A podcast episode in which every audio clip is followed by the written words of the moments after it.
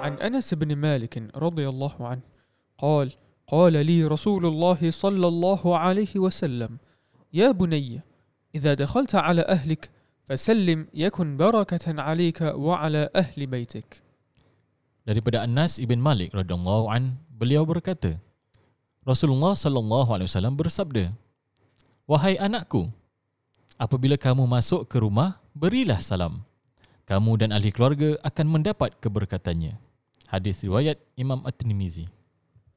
Anas bin Malik radhiyallahu an narrated that the Prophet sallallahu alaihi wasallam said, "O my son, when you are entering your house, please give your salam. You and your family will receive blessings from Allah Subhanahu wa ta'ala." Hadith reported by At-Tirmizi. Berpandukan daripada hadis ini, kita dapati iaitu memberi salam itu merupakan satu sunnah, dan ianya juga merupakan satu sunnah apabila kita ingin memasuki rumah kita dan kita kena ucapkan Assalamualaikum warahmatullahi wabarakatuh. Alaikumussalam warahmatullahi wabarakatuh. The Prophet ﷺ not only taught us that saying the salam is a sunnah, but he also specifically taught us to say the salam when we enter our houses. Yes, so Ustaz Mahmud, apa maksud daripada Assalamualaikum warahmatullahi wabarakatuh?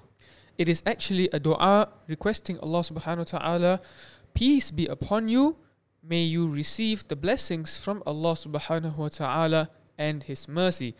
But this is the complete or more comprehensive version. The short form or the most commonly used, yes, is Assalamu alaikum. Yes. Itu kira dah cukup lah. Yes. Suffice.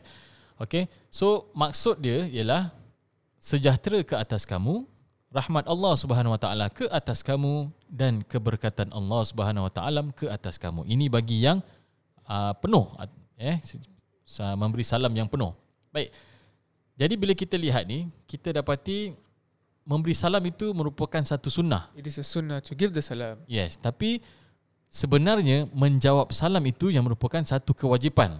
That is where we have to take note and highlight the point that, yes, replying the salam becomes wajib. Yes, becomes wajib. Jadi kalau kita lihat dalam konteks sekarang ni, kita ada hashtag salam mufti.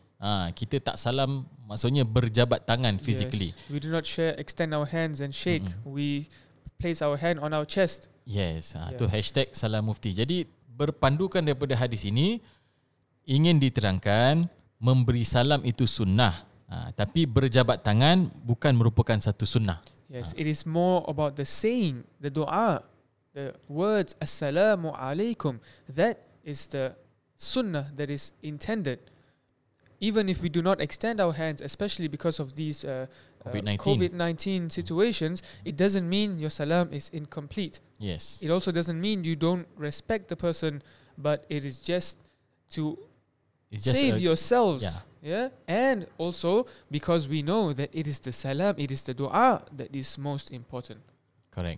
So amat rugilah bagi mereka yang tak mengamalkan salam ini, iaitu ketika ingin masuk rumah, kerana mereka yang tidak mengamalkan sunnah tersebut kerana ketiadaan keberkatan dalamnya, maka rugilah mereka. Because sometimes it's so easy to bring the barakah in our houses where we actually live and dwell. Just saying the salam whenever you enter the houses will be the reason for barakah and happiness to increase in your house. So, practicing the salam, Ustad, may I ask you a question? Yes. What if there isn't anyone inside the house? Oh, that can be a problem.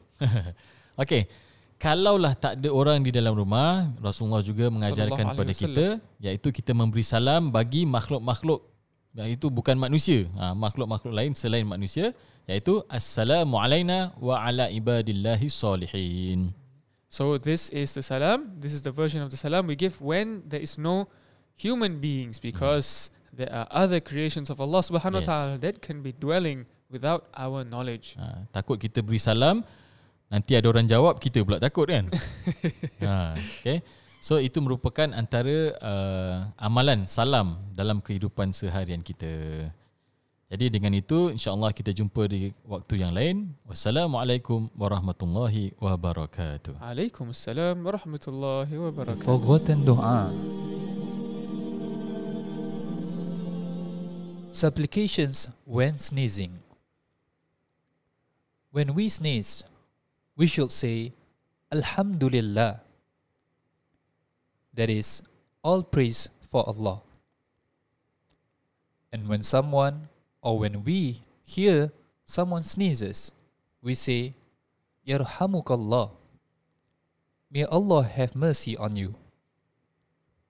And when we hear someone prays for us after we have sneezed, we say Yahdikumullah wa yuslih balakum. May Allah guide you and rectify your condition.